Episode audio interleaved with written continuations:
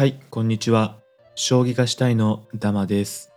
この番組では小学生ぶりに将棋を始めた一階のサラリーマンが将棋の魅力について語っていきます。では始めていきましょう。詰将棋は全然解かないわ。定石はまあ適当だわ。っていうね、なんともアバウト極まりないんですけど、アマチュアのね、初段1級ぐらいだったら、割とそんな感じでもね、なれるんじゃないだろうかっていう話なんですけど、えー私ですね、まあ、コツコツやることは苦手じゃないんですけど、根本的にめんどくさがりなので、なんつうか仕方なくね、詰将棋とか、次の一手とか、まあ、いやいやなりながら、まあでもできるしというか、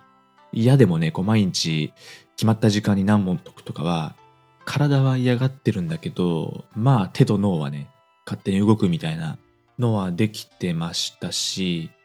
あと、序盤の勉強はね、大事なんで、定石書は持っといた方がいいよとか、散々偉そうに過去回でも喋ってきたんですけど、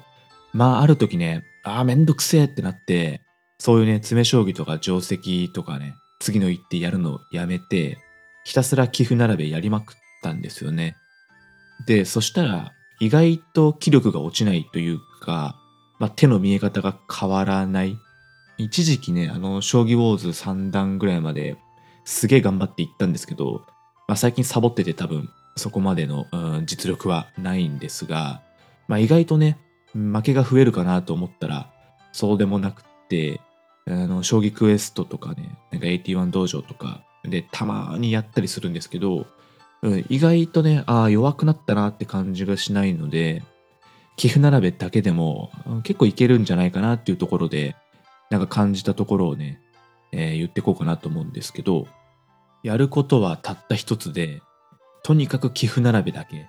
もう飽きたなっていうぐらいやるってことですね。うんまあ誰かね、好きなプロ棋士の方の棋譜集があればそれでもいいですし、まあ、YouTube とかね、何でもいいですし、まあ、将棋世界とか購読してるんだったら、まあ、そういったもの、本当に何でもいいので、棋譜をね、見て、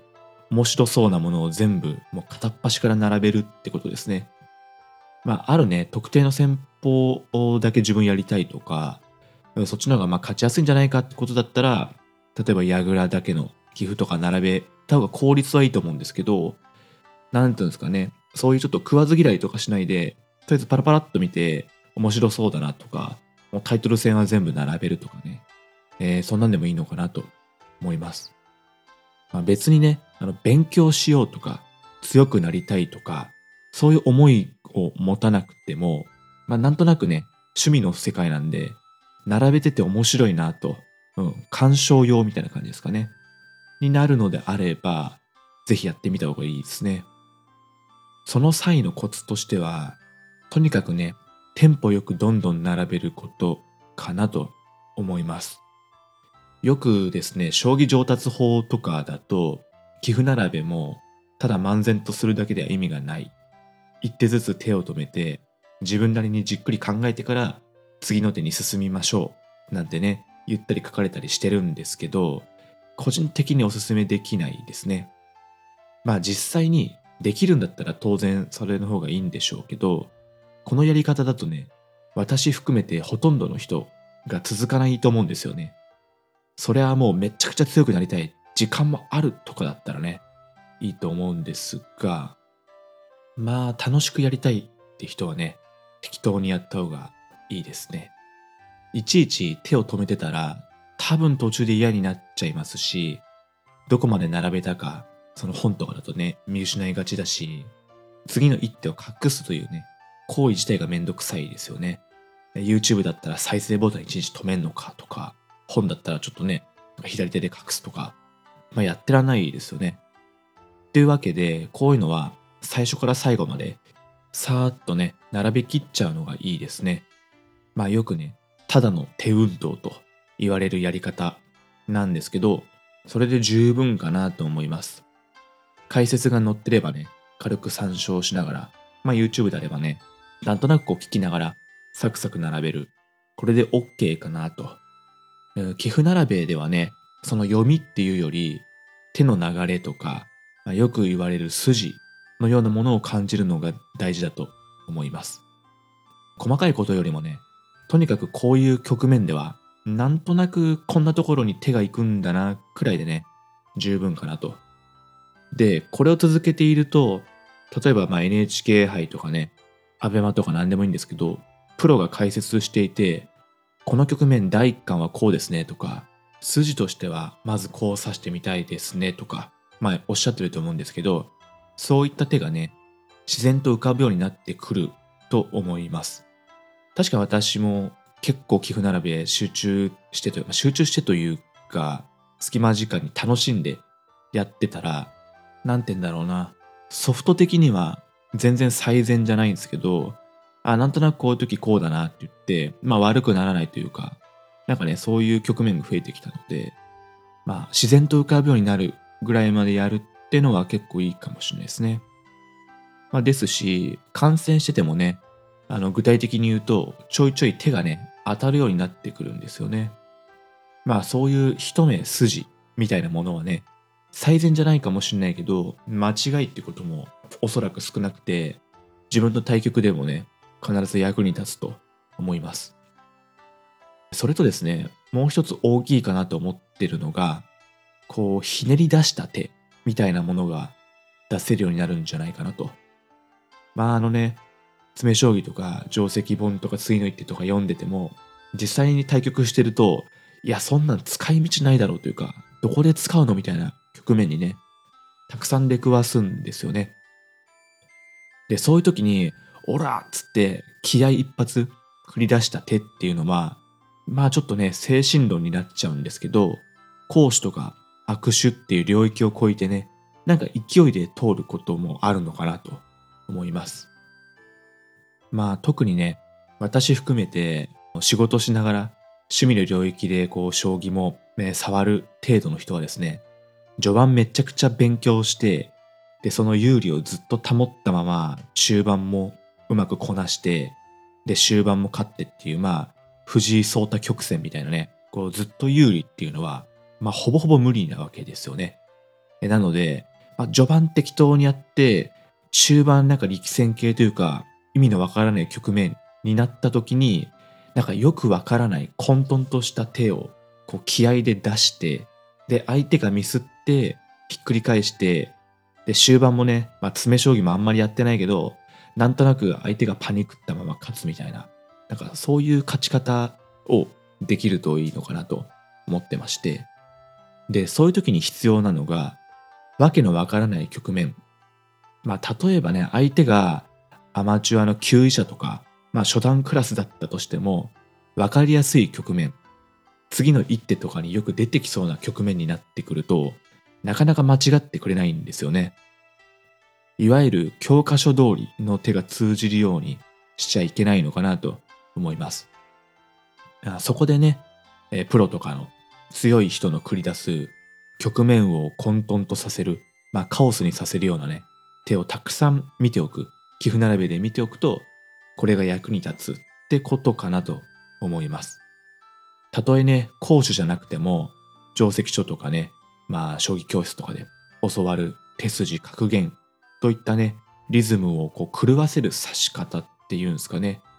えー、これこそがですね、寄付並べで身につけられる、まあ、勝負術というか、そういったところなんじゃないかなってことですね。まあ、それにね、なんといってもこの寄付並べ、漫然とした寄付並べっていうんですかね。は単純作業なので、えー、考えずに勉強できるというか、こなせるのがいいのかなと思っています。特にね、私、こう、ポッドキャスト配信しているので、聞くのも大好きなんですけど、ちゃんと将棋の勉強をしてると、ポッドキャスト耳から入ってこないんですよね。で、まあ、それって時間効率的に悪いじゃないですか。ポッドキャスト聞くときは、将棋できず、で、将棋やってる時は、ポッドキャスト聞けず、なんかね、同時並行できないのかなっていう、そういう考えもあって、えなので、寄付並べはやりますと。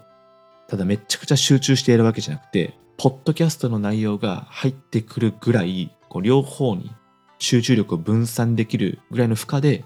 寄付並べをやろうと思って、えー、そこから今みたいなね、あの、勉強法というか、やり方に、えー、最近落ち着いているっていうところですね。で、まあ特にね、実践、自分で対局するのもあんまり好きじゃないっていうのは、正直考えるのがめんどくさいんですよね。まあなので、読まずに勝つっていうんですかね。あの、合田九段の有名な言葉に、いい手は指が覚えているっていうのはありますけど、なんかもう考えなくても、ふわふわっとやってても、こう、寄付並べで、えー、培った、なんとなく相手困りそうだなっていうところを指し続けて、まあ負ける時も当然多いんですけど、勝てる時はなんとなく勝てるというか、えー、そういうスタイルにね、えー、収束させていきたいなと。まあ今だとね、パソコンとかスマホ使って YouTube とかでいくらでも寄付の干渉とかできるんですけど、え、できることならね、横にちゃんとしたコマと番を置いて一緒に並べるふうになるのが、まあ、手が覚えるのでいいのかなと思います。まあこれはね、あの将棋じゃない普通の学業的な勉強で、まあノートにね、こう単語書きまくって覚えると。そういうのと同じ理屈だと思うので、できることなら手も動かした方がいいですね。えー、特にね、好きなプロ棋士の手つきを真似ながら、こうバシバシね、いい音を立ててやるっていうのは、まあそれはそれで好きな人はストレス発散になる面もあると思うので、あくまでダラダラと集中しすぎず、パンとコマを使って並べる。まあそれもね、めんどくさいっていう人とか、まあたまにはね、そういうことしたくないなっていう時もありますよね。そういう時はもう YouTube で好きなものを見ながら、まあぼーっと見ながら、ただね、こう、なんとなくその次刺して、相手が刺してっていう時に、まあ自分の手をね、考える時間あると思うので、ああ自分ならこう刺すなとか、あこういう時こうなんだなってね、多少頭回転させながらぼーっと見てると、まあ何百曲何千曲も見てれば何かしら染みつくんじゃないかなと思います。で、こういうね、スタイルをやってると、その将棋のね、プレイスタイルっていうんですかね、は、終盤一手違いのね、切り合いになると、詰将棋をやってない影響で、多分寄せがうまくて負けまくると思うんですよね。に加えて、定石が適当なので、序盤リードを保つっていうのも結構難しいと思います。どっちかっていうと、不利な状態で入った中盤で、寄付並べで培った怪しい手を出して、相手が焦るとか、ミスって心理的に揺さぶるとか、自分だけの土俵で勝つみたいなスタイルになるんじゃないかなと思います。はい、じゃあ今日はこんな感じで締めたいと思います。えー、この番組を応援するよっていう心優しい方は番組フォロー、高評価をポチッとよろしくお願いします。じゃあ終わりにします。ありがとうございました。